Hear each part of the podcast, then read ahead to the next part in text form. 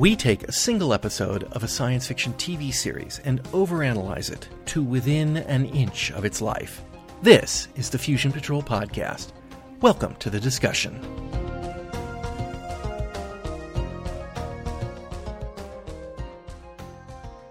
Hello and welcome to another episode of Fusion Patrol. I'm Eugene. And I'm Raggington, Ben Raggington. And tonight we are looking at the second $6 million man telemovie Wine, Women, and War. Steve Austin, Bionic Spy, is in Al- Alexandria on a mission. His goal use his bionic powers to get aboard a boat and steal important documents from a safe. His mission is a failure, and he is wounded. Back in Washington, Steve is now a prisoner in the hospital. For his own protection, of course. Oscar Goldman, Steve's boss, isn't getting Steve's cooperation, and so he decides to make him do the job with or without his cooperation. Steve's got other plans, though. An old friend of his lets on that he is was going on leave and has a beautiful beach house and an accommodating young lady lined up for the week. But he's just been called to Tokyo. Steve breaks out of the hospital and takes his friend's place. On the first class flight, Steve is seated next to a beautiful Russian woman, Katrina Valana. He assumes she's his friend's accommodating young lady and tries to explain that he's that he's not interested in her services that she's offering. She is not, however, who or what he thinks she is, and he makes a fool of himself. What a coincidence! The Russian woman is picked up at the airport in a car with Russian diplomatic flags and taken to the villa right next to Steve's. Another piece in the puzzle. The Russians are here to buy weapons from an arms dealer, Arlen Findletter, the same dealer that Steve attempted to rob in Alexandria. Yes, it's all a setup. Oscar arranged all this, and now Steve must find out what the dealer has that the Russians want. It turns out they have Russian and American ballistic nuclear weapons, and they plan to steal and sell a brand new, not even launched yet, American nuclear submarine. Steve and Katrina team up and defeat the evil arms dealer, paving the way for a little, uh, American Russian cooperation in the future. So, um, second Six Million Dollar Man movie. Quite a departure from the first one. Oh, you think? I, I, I do. I think it uh, dramatically um, different. from the first- Stylistically, Yes. I mean, Yes. right from the opening credits. I love those opening credits. They should have kept those. God, those are just sickening. I mean, I, I, I, I just ah. For our listeners' benefit, I, I will say uh, that this one, uh, this movie, was taken over by Glenn Larson. Oh yeah, when I saw his name in the credits, I went, oh, "Of course, it all and makes if you, you, sense." know, you have anything Glenn Larson, we're talking uh, Battlestar Galactica, uh, Buck, Buck Rogers. Rogers, um, uh, Knight Rider. yeah, Um, and he and Stu Phillips uh, did all the music for many of the shows that he did, including this. And Glenn Larson apparently is a bit of a song guy too, because he wrote this song, "The Six Million Dollar Man," and they got Dusty, Dusty Springfield Springfield to sing it. to sing it. And she turns in a performance that, combined with lyrics that a seven year old would think were clever, uh, turns in a fingernails on chalkboard performance. Uh, it really, really sets the tone for this for this show. Uh, but but that that aside, what did you think? Um, well, there's a reason why I gave the intro that I did because the mo- I mean, right from the first moment we see Steve. I mean, here he's he's wearing a tux. Mm-hmm. Uh, it's high stakes gambling, and it just screamed James Bond. James but Bond. trashy. Absolutely, it's James Bond. It, it, it is, and and I guess that was stated. Uh, Glenn Larson. That was kind of his his take on. I mean, everything. He gives Bond like puns. He he's a bit of a lech. Well, Uh, yeah, especially towards the very end when, uh, yeah, of course, um, just like with Bond, uh, when he's with the, one of his Bond women, and he he succeeds in whatever you know death-defying mission that he has to has to accomplish, and then um um um well uh, It's you know the, the only, Yeah, there's, I- he- there's nothing here. It's not like Moonraker where you know Oh, Bond God. and Holly Goodhead are floating in space under the covers. And, Take me around the world one more time, James. Hey, he's keeping, you know, I think he's attempting re-entry. Ah, you know, it's, I mean, it's not nothing like that. This film ends, and I want to talk about how this film ends. But I mean, it's pretty clear that the two have gotten well. well, they gotten made it for they did- network television, so They did do their thing on the boat. Yeah. So uh, before Steve then basically ties her up and abandons her on, you know, and escapes. But uh, um, yeah, yeah, yeah. I want to save talking about the ending till till a little later in the in the story because uh, it troubled me deeply. But uh, anyway, yeah, yes, it's Bond. It's um, and I guess it kind of makes sense because you know Bond at this stage of the game was super agent with cool electronic gadgets. And and really isn't that what Steve Austin is? The gadgets he is the built gadget. in. Yeah. he is the gadget. I mean, we, Uh, he actually got to use the eye. He did. He got to use the eye. Uh, still no sound effects though, No, and it, it's only it only provides um, night vision, which you know which he cool. does, which he will have. I mean, it'll have infrared vision uh, in as far as the series goes, but nothing telescopic. But it's better than what we had before, which was nothing. Nothing. Yeah, we never never got any use for it in the in the previous one.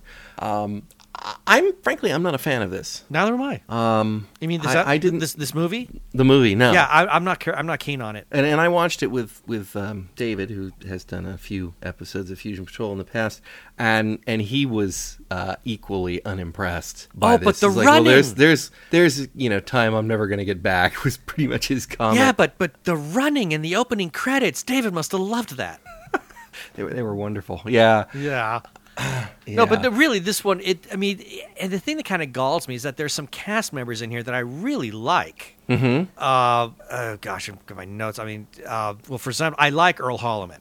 I've always Okay. enjoyed him, um, even though he, he feels he comes off as a little bit two dimensional, but more so than, than I've seen in the past. But but I do like him, you know. But then but then he got two characters, you know, and I'm not going to mention Britt Ekland. Uh, I'm not gonna. I'm not gonna pick on Earl. Hall- well, I am gonna pick on Earl Holliman.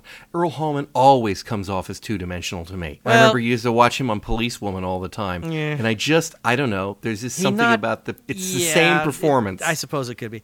Uh, but what I really dug were um, David McCallum, although he felt underused. yes, he was underused. he was Terribly only in it for a little bit, And I Um, really, really like him. I always have, you know, back from uh, the man from U.N.C.L.E. Days. And um, and the actor who plays uh, Finletter, whose name I just Eric lost. Braeden. Thank you, Eric Braeden. I had it written down someplace. I've Oh, yeah, always liked great. him. You know, but even he felt, you know, that's the other thing that kind of bothered me. I mean, he he's really played some some interesting characters in the past. You know, you know the the the good guy, so to speak. You know, when you look at like Colossus, the Forbin Project, to uh, a man who's just comes off looking really nice and turns out to be a slime ball in Escape from the Planet of the Apes. I mean, he's he's got the ability to to Okay, so uh, Escape from the Planet of the Apes, actually, you know, one of the things about that film, and of course Eric Braeden's performance is, is part of what makes it work, is he's not exactly a bad guy in that film. He is doing exactly what he thinks is the right thing to Yeah. do. And he makes a good argument for it. These Uh, apes will destroy the world if we don't get rid of them.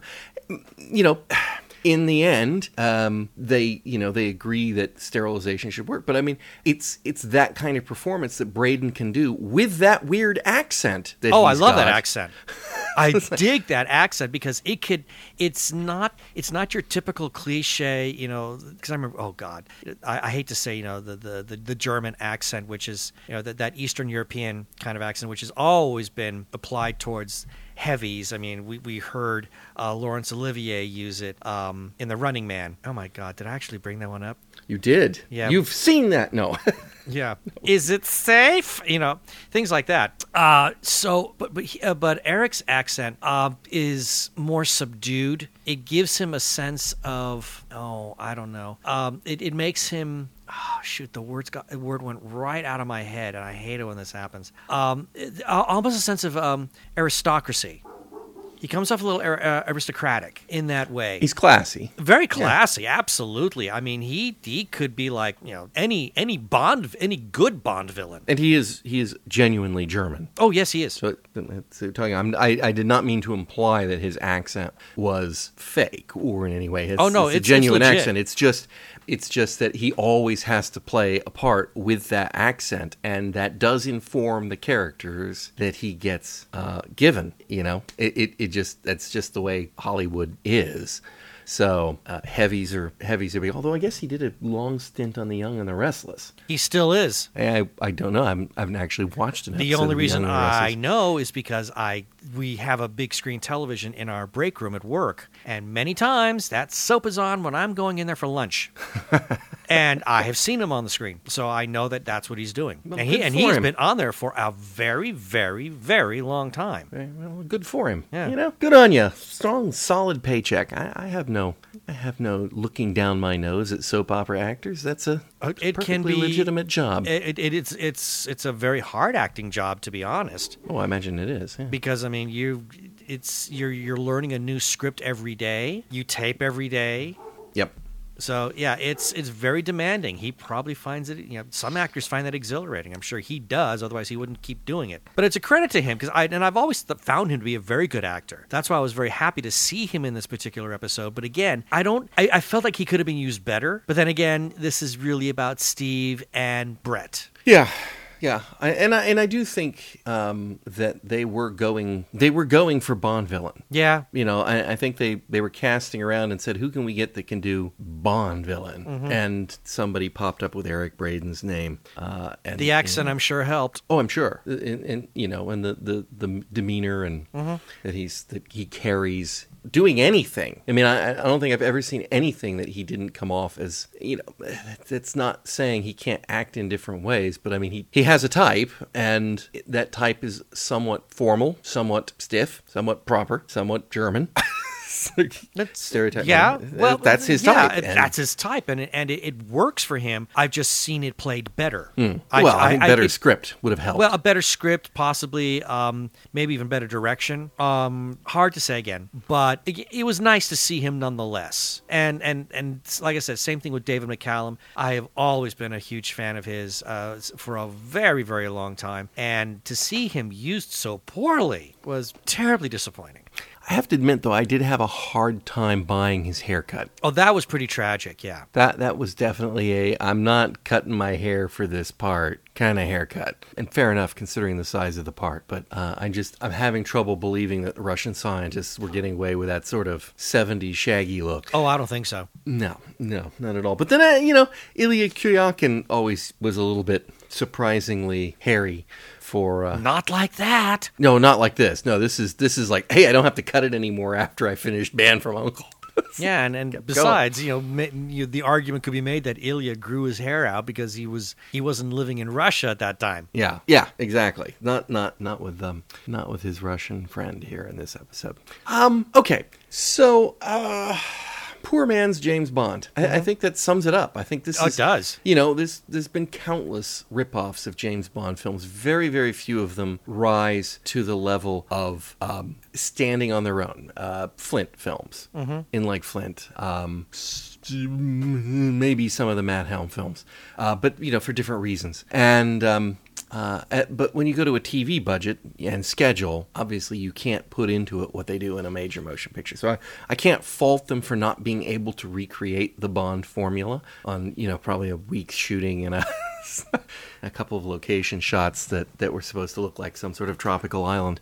Um, but clearly look yeah, like California. and- oh, and and inter- oh, you think? Well, the, the, some of it, yeah, a lot of it looked like California. Some of it could have passed for Bahamas, having been there myself. So I re- I did recognize, you know, some some topography. Thought, yeah, that could be maybe, but I highly doubt it. hard to tell if they were very crafty with stock footage. They could, um, they they might be able to make it work. But yeah, yeah, no, it was it was. eh, I'm not going to pick it on that. So if I'm reading this correctly, um, there are, I don't have the number right in front of me, four or five Six Million Dollar Man novels, starting with Cyborg by Martin Caidin. And it appears that perhaps Wine, Women, and War was one of them. Indeed. I have been unable to get any of them except for the original and oh, I can't remember which the other one is. Operation Doomsday or something like that. Um, which is not this one, obviously. Um, So I don't know how closely this follows the book, but then it's got a screenplay credit by Glenn Larson, so he put his indelible stamp and his and his feel. And I'm not picking on Glenn Larson. I like a lot of stuff that Glenn Larson has done. He's had a, he's had a track record of producing some enjoyable, if lightweight, shows.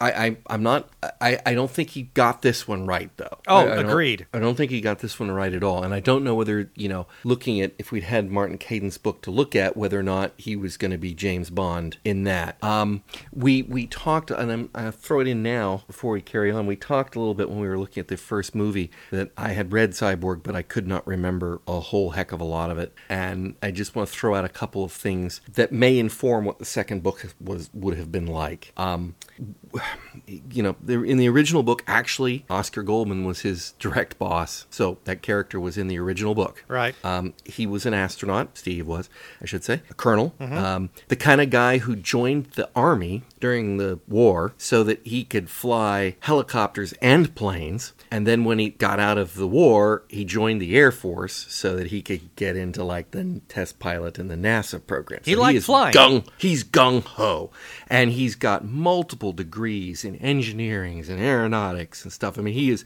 he is a superman already. He is the best of the best. He's a outstanding athlete with a black belt in martial arts and all that stuff. I mean he's the youngest astronaut in the space program. And the the one thing about that that was kind of interesting because everything they set this guy up to be like he is the best, the best we've got. He really is.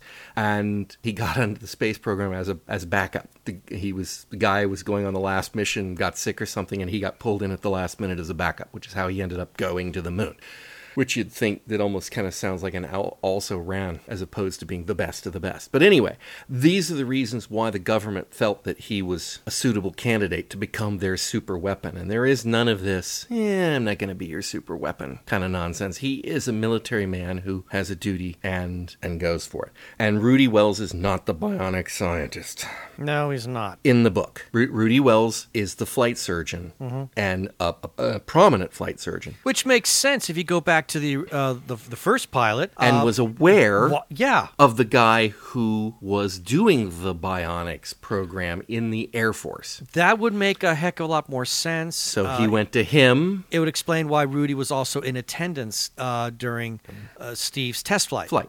And then the guy who the bionics and Rudy went to the OSO, and the head guy, Anthony McKay, who's in neither the book or the movie, and asked for the money to do the project. And so that's how that that thing. But at the end when he goes off in his mission, he has got like he's got air tanks in his legs that he can pull out a little hose and breathe underwater and he's got he can flip down his toes and pull out webs so that he can swim underwater and he's got um, a camera built into his eye. He's still blind but he can push the side of his head and the camera takes pictures.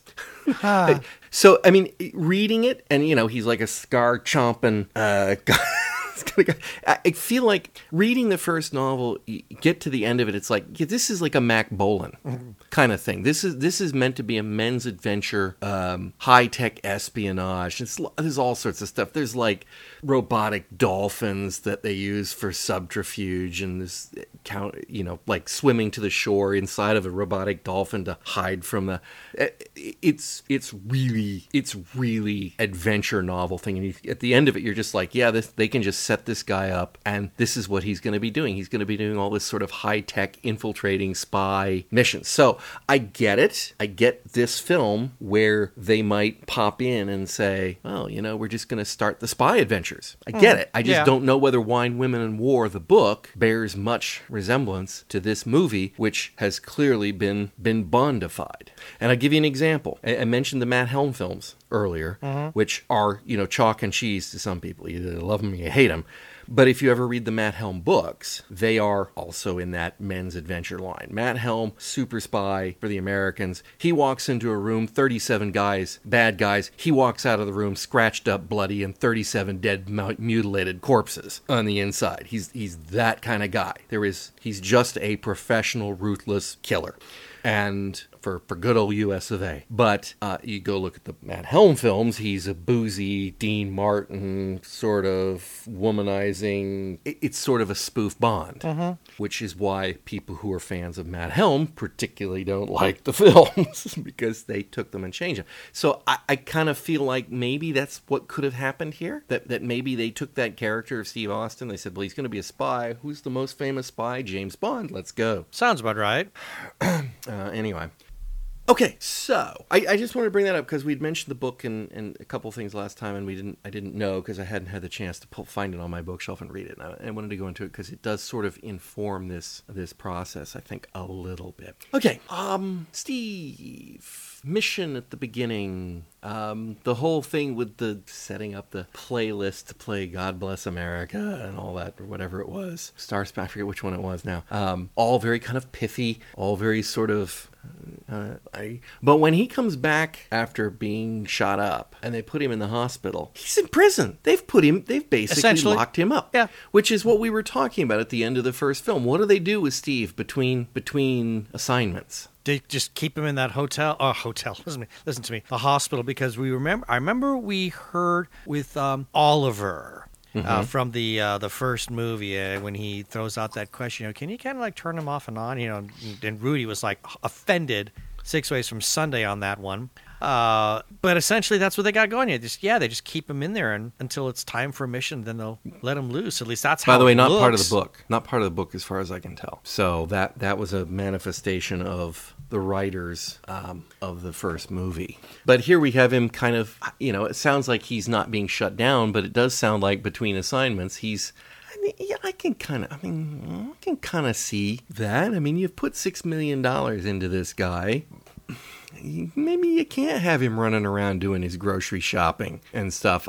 I'm, I'm not going to justify that as being the right thing to do, but I can see the I can see the rationale behind it. To some degree, yes. I, Uh, I'm not going to let you drive the tank home, Steve. No, I no, I agree. I agree. I, I could I could see them wanting to do that. I could see that also being the source of enormous friction. Yeah, and I think they were kind of going for that. Now, I uh, was watching an interview yesterday with Richard Anderson. Um, talking about his time on the Six Million Dollar Man, and he was saying that um, they he didn't give specifics, but there was just a feeling that uh, although Darren McGavin did a great job, they didn't have the chemistry that they wanted between the characters.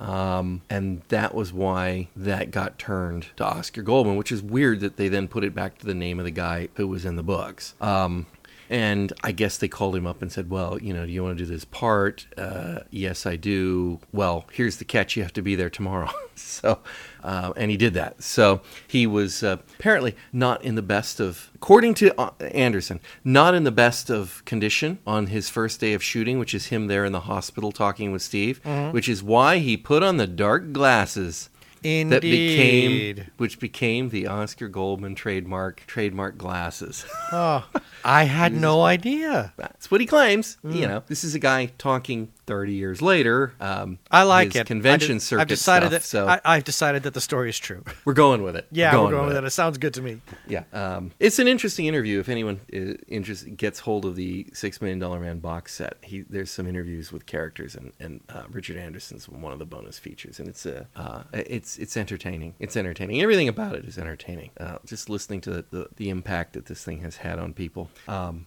so, but they're not very friendly, are they? In this one, No, it's very. Um, th- there's um, it, it's it's it's a little contentious. and I think Steve still feels like Oscar may have set him up. Yeah. because he gets to that safe and it's empty. Is that a, is that supposed to be an echo of what happened in the previous movie? Well, you know that kind of makes me wonder. I mean, I because this really, I mean, there's no, there's no doubt about it. This is a reboot of some. sort. I mean, I mean, obviously, we're not going to get the full blown origin down to the very, you know, And thank down to the goodness. nitty gritty. I mean, but we got a recap. On right? that. We got to we got to recap on the on the whole thing. But now, I mean, Oliver's gone. Now Oscar's there, so it's they they've completely flirted with with history in terms of uh, established facts for the first film. A lot of those, have- yeah, a lot of those have just been now tossed out, and now we have this new new canon, I guess, for lack of a better term, that is being uh, put in place. Um, where was I going with this? I don't know. It's sort of organic, like the way these films grow. Mm. It's just you just follow a path, and then when you get to your point, we, we make it and go. I, yeah, it's it's it is a reboot. It is a not that they had that term, but it, well, it's a retooling. I mean, we see that a lot, and you see that a lot in when in pilots. I mean, how many times have you watched a TV series and I don't know, eight, ten episodes in, suddenly there's an episode that just does not fit. Everything's wrong about it. The way people interact with each other is wrong. Maybe the clothes they wear are wrong, or the cars they drive, or the building, or the, the office, and you're just like, well, what's going on here? And and that is because they made a pilot. The pilot was strong enough to sell it, but the network probably had some thoughts about what would make it more marketable, and so they retool it. And they, you know, they probably never intend to show that, but they start making the series, and they get eight, ten episodes in, and they have a week to fill, and they haven't got a schedule making, and then those pilots get thrown in there, and I, you see it. You used to see it all the time. Yeah. I, I can think of lots of shows where I've you just catch that episode and you're just like, what the heck? Um, in fact, I, I was watching I was watching uh, Perry Mason a while back, and I think I was like 20 episodes in to the series back in the days when they had almost 50 episodes a year, if you can believe that. And and suddenly, just like everything's wrong, just everything feels wrong. The you know his hairstyle is wrong, and the, the way he's interacting with Della and Paul Drake is all wrong. And, and it wasn't it wasn't till quite a bit later I found out that it was that was the pilot, that was the test episode that they'd made, and uh, they just flung it in 20 down the road, and it, you just feel it. You could just feel the complete change in in the story without any explanation. You're just like, "Uh, this isn't right. Uh, so that's what we've got here. We've got here. We've just we've got they've retooled the show and they've said this is going to be a different style and and we're we're never going to show anybody that episode the first one I ever again anyway. So let's go. Yeah, it's I didn't- I didn't- it's it's retconning. Yeah, I don't even know if they really were planning on making a series at this point. I don't. Well, apparently not. Well, you know, it's a good question. Maybe they just wanted to kind of test the waters, or maybe again they just thought, you know, it's a good enough. You know, we we could we've got enough uh, programming going on in terms of regular television shows, so we'll let you do a movie every so many months. And TV it- movies were big. yeah, TV movies are huge. In fact, NBC at the time, um, on oh god, I can't remember which weeknight, but they had a rotating TV movie detective. Mystery, yeah. So detective series. So yeah, TV movies were massive. They were they were enormous. Um, I remember uh, on CBS there were a number of uh, Incredible Hulk TV movies. So yeah, Yeah, they're they made- terribly popular. Oh, you know, we could we could do the Hulk. uh, The the two or three pilot movies that they did before they went to series is at least is at least two. Huh, yeah. Well, later on Fusion Patrol, I think we're, I think we know we're going on that one. Um, But and yeah, probably but, but yeah, I was, but. I was gonna say, uh, but yeah, having you know doing the, the TV movies was probably a good thing. And then at one point, I'm sure ABC, you know, there was there was a vacancy, something opened up, and they thought, you know, these TV movies are doing really well for us. Mm-hmm. Let's see if we can get you know get you know give them a, an offer to do a television series. Yeah, it's possible, and uh, you know, and the James Bond format makes more sense with the idea of it being movies. Yeah, every once in a while because the you know you can kind of have the big the big spy adventure kind of thing. So yeah, we're of course pure speculation, but Yes. uh, um, a- and I I will say I will say this. Um, say what you will for the, the directing or the acting or, or or the production values of this thing. There were times, and I give you an example. Towards the beginning, when Steve is on the boat and the bad guys are got him cornered in the room, and they, they're going to open the door and come in the room, there is like a shot of the guy creeping up in the doorknob, in the polished doorknob. And I'm not going to say that that's oh so artistic, but at the same time, it means they were thinking about it. You know, this is not just stand up the camera, standard two shot, you know, coverage on each guy and a two shot and then go. They were they were trying to do something there. There are a few flourishes throughout the episode that make you think that they were trying uh, to be just a little bit above and beyond bog standard.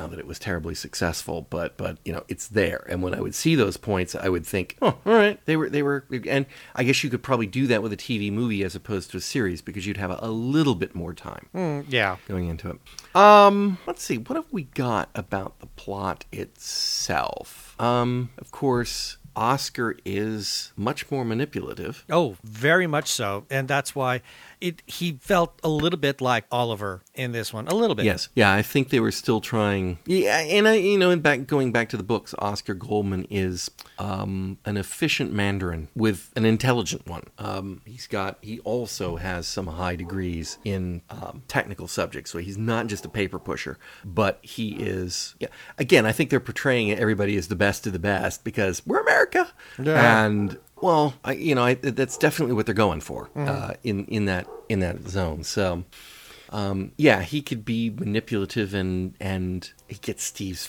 friend involved in it. So I mean, everybody at the OS, the OS, oh, is it OSI in this one? Is it OSO? It's still OSO. It'll become OSI in the series. Um, they had uh, also in the Richard Dean Anderson, uh, and he's talking about the fact that it was originally called the Office of Special Operations. And, Yeah. and they got a call. Saying, uh, we actually have an OSO. So that's why they changed the name. Apparently, it was a real thing. I guess you couldn't have it. couldn't be like part of the CIA or something because that would be real. And and then you, and, and that may be true. Uh, You know, at one point you never you never named a real organization. Uh, so let's see.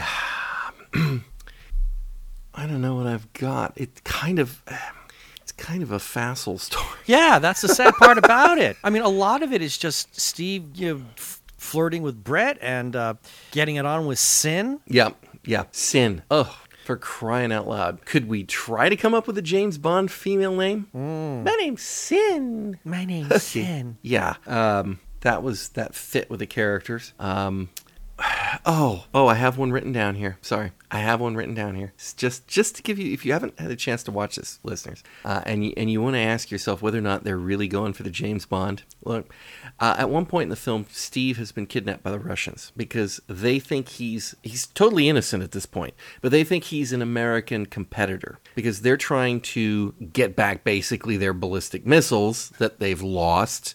And at the same time, when they find out the Americans have a ballistic missile that they've lost, they want that real bad too. And they think Steve's the competitive bidder. So they kidnap him. And instead of killing him because he's Alexi's friend, David McCallum's character, uh, they put him out on a boat many miles out to sea. And they say, hey, look, we'll make you a deal. You can go fishing and you know, enjoy yourself, but we're not taking, or we'll kill you.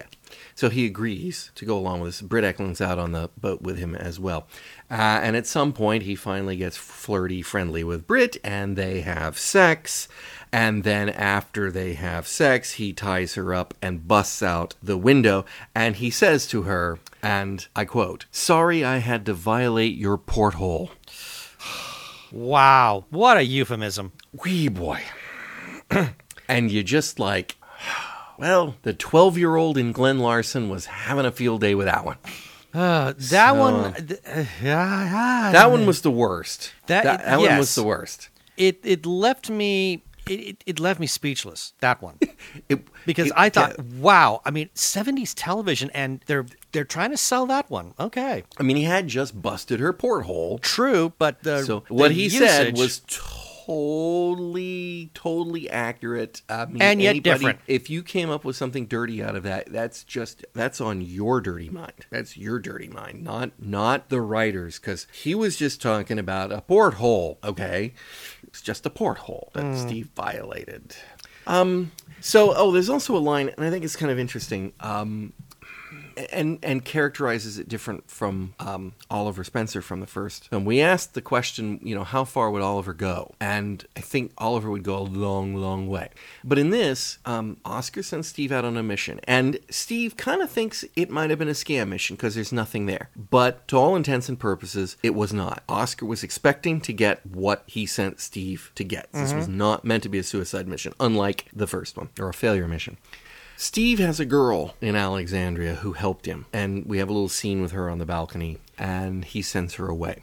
We later learn that she was killed, which ticks Steve off no end. Um, and we find that out when Steve's in the hospital. But Steve wants no part of this mission. No part of this mission. Now he's now he's sad because the girl got killed because of him halfway through the film, after Oscar has tricked Steve into being out here and being in the next place over, and uh, you know, get, getting on board with the same arms dealer. At that point, they reveal to Steve that the arms dealer is the one that killed the girl. Mm-hmm. And he goes, Why didn't Oscar tell me? And they go, Because he wasn't sure. And he wasn't going to use that to make you go after this guy, unless it was true. And Steve says, Well, maybe I found his limit. And I think that's the big difference between him and Spencer. I, I think I think they are trying to I think they're trying to position Oscar in a place where we know he has a decency limit that he won't violate, and that I, mm. they didn't really convey that with Spencer because all that talk about turning Steve off and leaving him in the you know it's like yeah no that that guy doesn't have limits even if he was half joking. He wasn't. He was he was absolutely testing Rudy to see if Rudy would go along with it. So uh, you know, I I feel like that was setting this up to say we're going to make more of these. Right? I can see that. You know, here's here's our opportunity. We've got to set this character Oscar, even though he's not in it much. You know, we're we're we're world building basically the, the dynamic between the two. Um. So Steve um escapes through her porthole. Wow, I can't believe you just said that. Well, it's true, and if you thought anything dirty about that, it's it's on you, not on And my. we both, and, and you and I both chuckled. Um, he follows them out by getting in the back of a car and finds that they do, in fact, have nuclear weapons, are nuclear weapons. Finds out about the sub plot, which is kind of irrelevant. They've got some nerve gas on a sub and they're going to beam a signal out to it and kill everyone on the sub and then salvage the sub. Okay, there. We've dispensed with that part of the plot. That doesn't go through. Steve stops it. Okay. Um, but but it comes it came very very close. It was a very very close thing.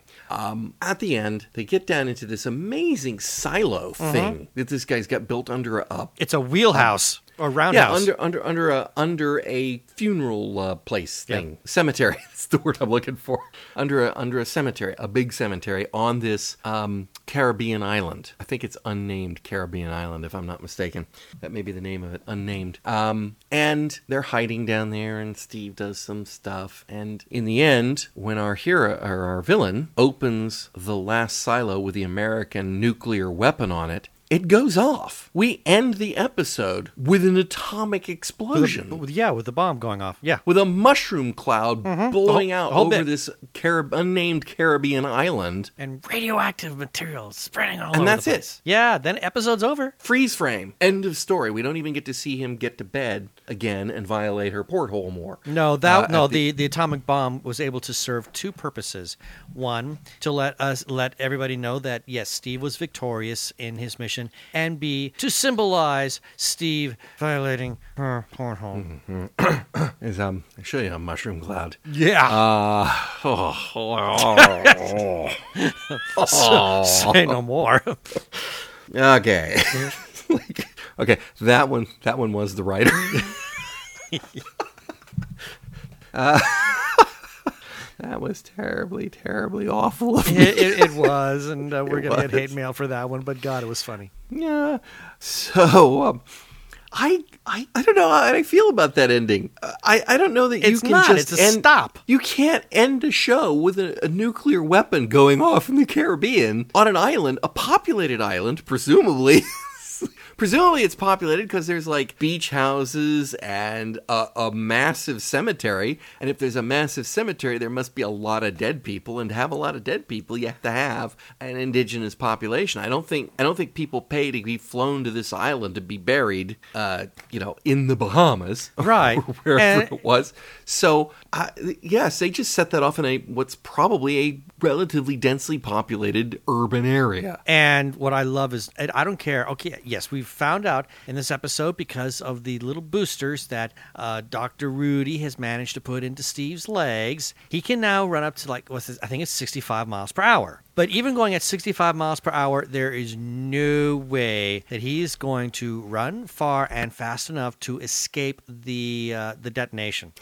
I have a theory in watching this. I, I remember this ending on an atomic weapon exploding from the first time I watched it, which was, by the way, the when I got the DVD set. Uh, I had never seen this one before, um, but I rem- you know I watched that and I remember it ending on the atomic explosion, and I remember thinking, "You've got to be kidding me! We, you couldn't detonate an atomic explosion down in America without being, I don't know, probably problems, Yeah. international." Um, Oh yeah, There'd be repercussions, no question. NORAD nuking Russia, um, you know, all, all sorts of things that could have happened there, and um, or vice versa.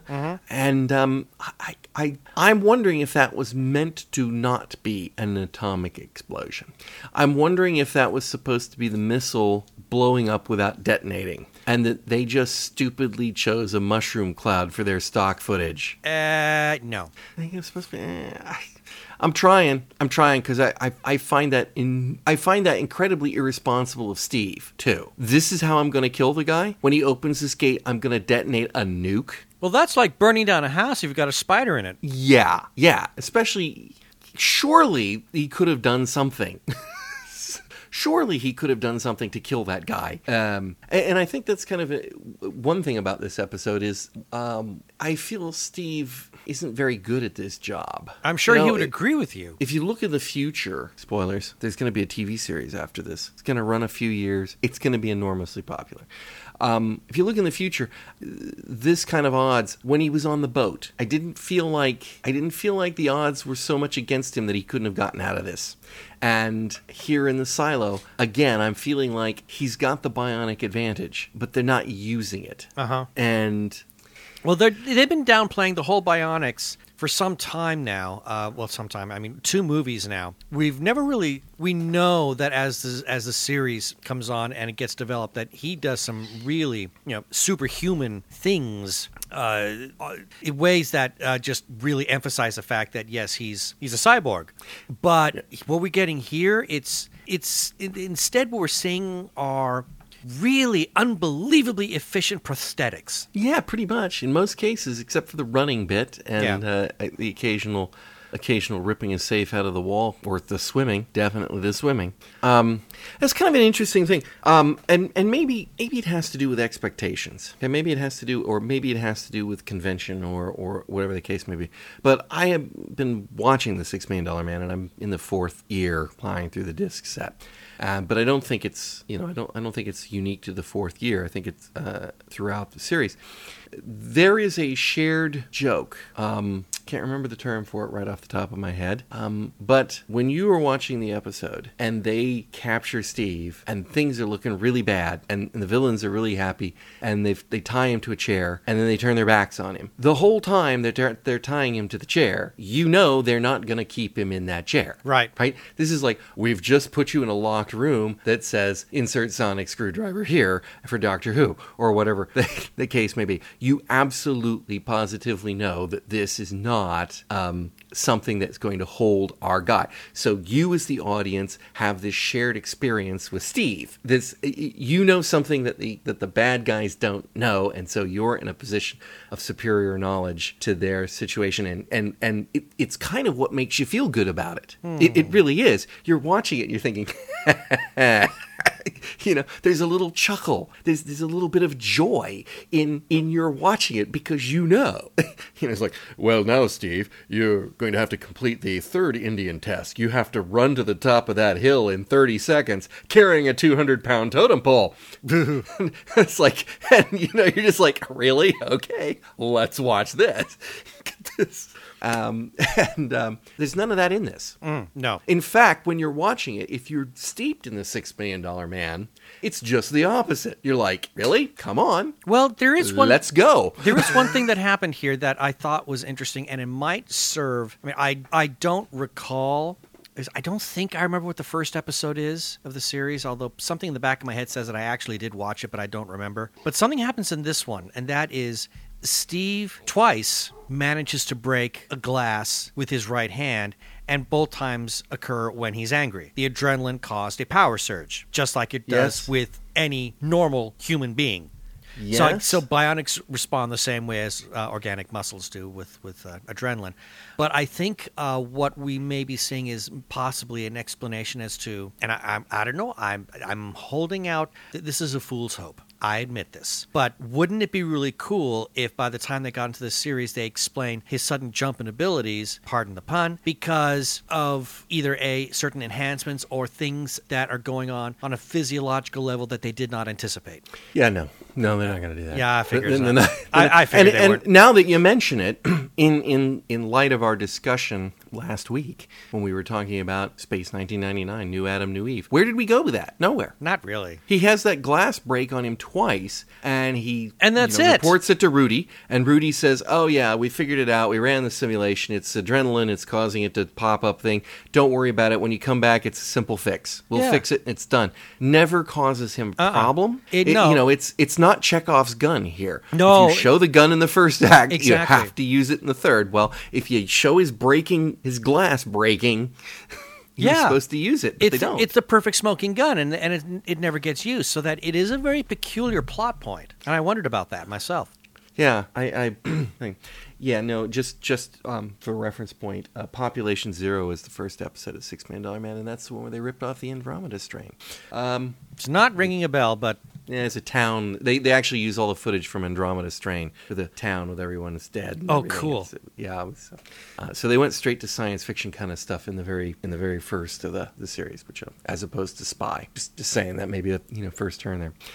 Um, what else have we got here? Um, he is a colonel. Mm-hmm. Um, they've kind of forgotten the whole civilian astronaut thing. Um, I, I don't I don't know that there's anything else. Uh, it, it it is a facile story. it is. It's it's poor. That's all there's to it. I mean, it's it's a it's a poor episode, poor movie, especially in light of how good the first one was in terms of some of the science and the human psychology that was involved. Uh, this one is a re- this one's a it, it's a disappointment. Yeah. Do you remember, woo, way back when we went from um, the first Man from Atlantis film to the second Man from Atlantis? Oh film? my God! The Right, drop the whole in the whole quality was oh the military angle was dropped Yeah. and all that stuff in favor of the the Oceanographic Institute or wherever the heck it was. God! It it was so awful. Um, yeah, yeah. it- you know, it's just it's that retooling, and this one I think was not as successful as we would have we would have liked. Uh-huh.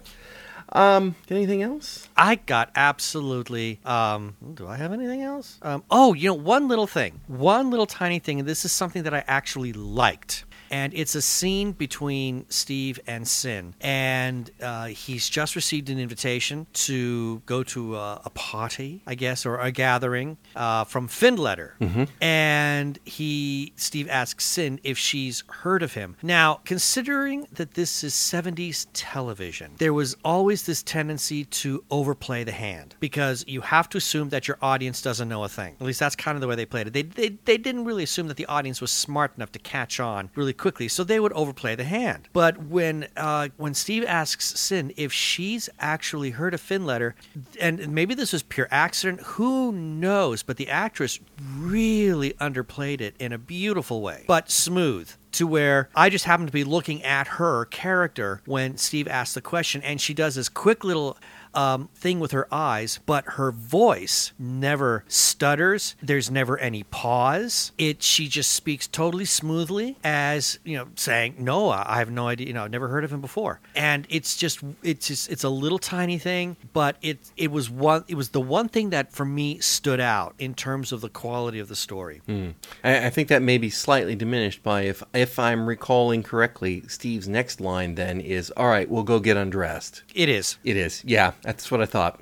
Um, a- another one of those, another one of those uh, psych outs. He's not telling her to go get undressed for sex. He's telling her to go get undressed because he's decided they're going to go swimming and she needs to change into her swimwear. Right. But, Oh, but, the innuendos. but that's not how he phrases the line. Yeah, yeah. The the innuendos are really coming through the portholes here. Dope. And It's a violation. Whew. Uh, I think we might have to leave it at that. Uh, yeah, I think so too.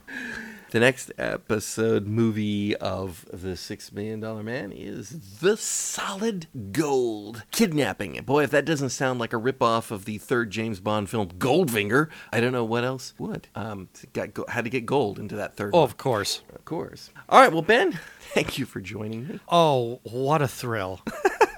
And listeners, I do hope you'll join us all again next time on Fusion Patrol. Cheers. Fusion Patrol is a Lone Locust production. Like us, please consider becoming our sponsor at patreon.com slash Fusion Patrol. We'd really appreciate it if you could leave us a review on iTunes. Stop by and visit us at our website, fusionpatrol.com. Search for us on Facebook under Fusion Patrol. Check out our Twitter handle at Fusion Patrol. Or just send us an email at feedback at fusionpatrol.com. Please come join the conversation. Our music is Fight the Future by Amberwolf.